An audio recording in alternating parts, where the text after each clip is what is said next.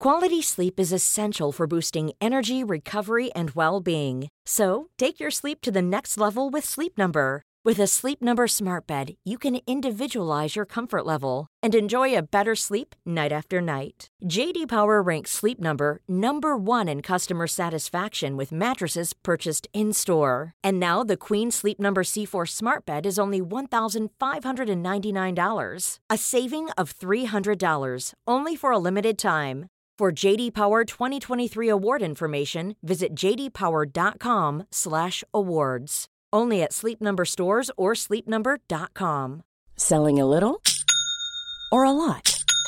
Shopify helps you do your thing however you cha-ching. Shopify is the global commerce platform that helps you sell at every stage of your business. From the launch your online shop stage to the first real life store stage, all the way to the did we just hit a million orders stage. Shopify is there to help you grow. Shopify helps you turn browsers into buyers with the internet's best converting checkout. 36% better on average compared to other leading commerce platforms because businesses that grow grow with Shopify. Get a $1 per month trial period at shopify.com/work. shopify.com/work.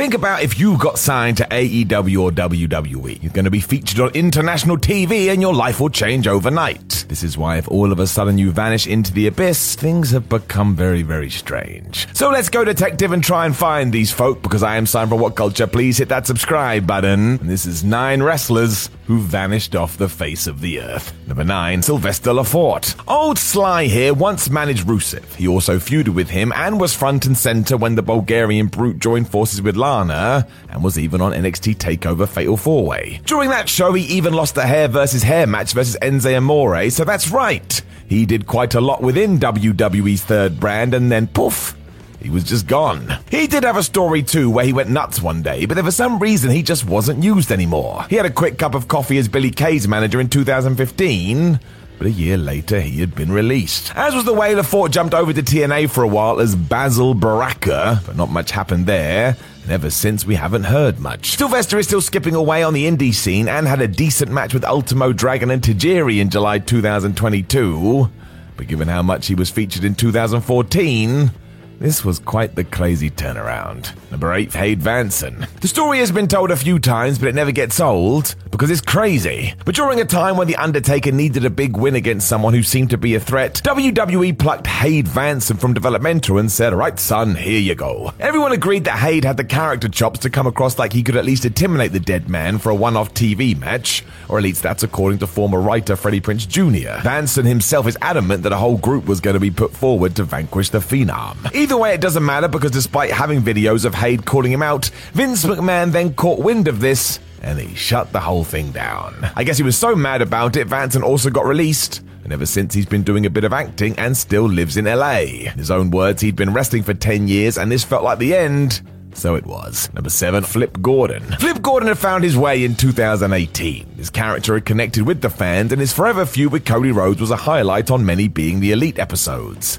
He acted like a fool, and people loved it. It's not like wrestling chewed him up and spat him out either, as he is still performing, but it felt like he would be part of the team about to be launched into the stratosphere. And then he just wasn't. A reason for this does seem to be tied to Flip being quite vocal about some very controversial conspiracy theories that turn fans off. But as ever, everyone is allowed their opinion, and we're also allowed to think somebody's opinion is madness. If you're super into the scene, you're probably aware, but for those riding that all in wave, he really did just stop being part of it, and that was that the friendship was done. Number 6, Austin Aries. A similar tale, although one that featured on a larger scale. There is no denying that Austin Aries is a great wrestler, and back in 2012 could even have been in the conversation of being one of the best in the world. He was a flawless mechanic who could also sell the struggle, and most agreed he was underrated. This is why a decade on, it's a bit strange he's not doing much of anything although once again it ties into some pretty full on theories about the world. Aries also went full no sell at Impact's Bound for Glory in 2000. 2018. And while we all thought that was a story at the time, in hindsight, it seems like Austin didn't like the fact he was losing to Johnny Impact, so threw a tantrum and stormed off. Aries was also labeled as difficult to work with, which probably ties into the above, and he does seem to enjoy pushing buttons. The Wrestling Observer's Bryan Alvarez once told a story where he saw Austin wrestle, found him after to say that was a great match, to which Aries replied, Do you mean you think it was a great match? Because otherwise you're saying that you have the defining decision on the matter. I mean, come on, dude, just lighten up. Number five is Blitzkrieg. You may not remember him now, but trust me. Back in 1999 WCW, Blitzkrieg grabbed the cruiserweight division by the throat. The way he was going to do this was by being amazing and a little bit reckless, and he was so ahead of his time, it was stupid. The springboards, the 180 degree body switches, the dives, it was like he had seen 2022 and decided he would much prefer it if his matches were appreciated then. Blitz still needed to get some experience, but it was all there for him when WCW closed down and he decided, you know what, I'd rather be a computer technician and then a nurse. So that's what he did. So you can't get mad at that because it is a worthwhile switch, but it may have been different today. This dude would have flown, figuratively and literally. And before Mr. Kennedy, Kennedy. Who knew that saying your last name twice would hit such a chord with fans? That's what Ken Kennedy, Kennedy did in the mid 2000s, and for whatever reason, people loved it and decided, yep, that's our guy. Mostly he was alright with a microphone in his hand and could make an average feud feel like a big one, and it got to the point where WWE decided to make him the champion. He then got injured, lost his momentum, and irked Randy Orton, so got fired. It really was absolutely crazy. TNA quickly hired him because the potential was still there, but much like a lot of these moves, it just never had the same magic. It felt like a retread, as that's how Total Non-Stop Action booked, and once that had run out of steam, Kennedy Kennedy was basically done. How on earth? Ken runs his own school today and seems happy, which is all that matters, but wrestling really did give him a kick up the ass.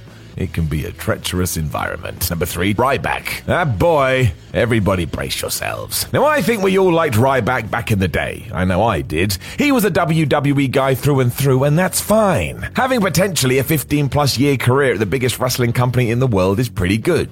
We all want to be the champion, but sometimes just making it deserves a pat on the back too. He was over for a good while there as well as Feed Me More chanted through the arenas to the point he remained undefeated for ages. Let's light a fire under this guy and see what we can do. Sadly, we accelerated this when John Cena got injured and CM Punk needed an opponent. As soon as Ryback had been screwed over by Brad Maddox, yep, the whole plan seemed to be scrapped. He eventually wound up in Rybaxel, the worst tag team name in history, and when he fell out with WWE over a new contract, that was it. Literally, he never went to any other promotion and since 2016 has mostly been getting angry on Twitter. I can prove this too because somebody once replied to a tweet I wrote saying it was about Ryback, so he blocked me. This would have been fine, but it had nothing to do with the big guy.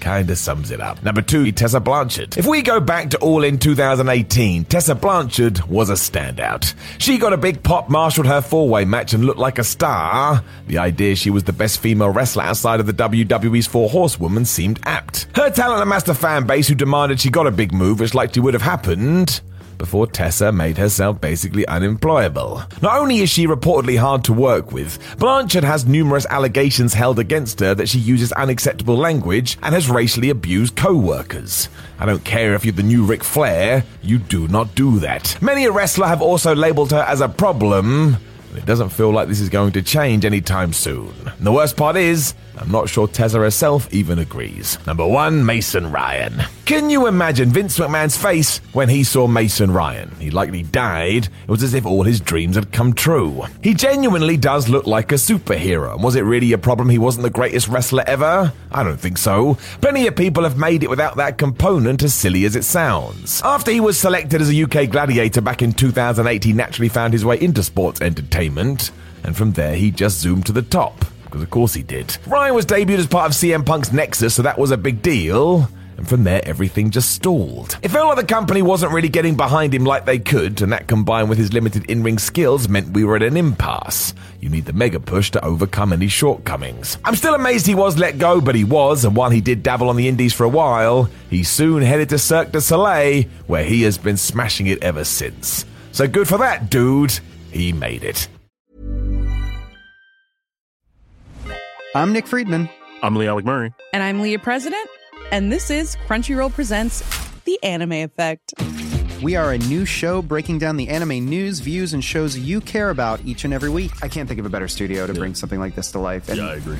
We're covering all the classics. if I don't know a lot about Godzilla, which I do, but I'm trying to pretend that I don't right now. Hold it in, hold it. And our current faves. Luffy must have his due.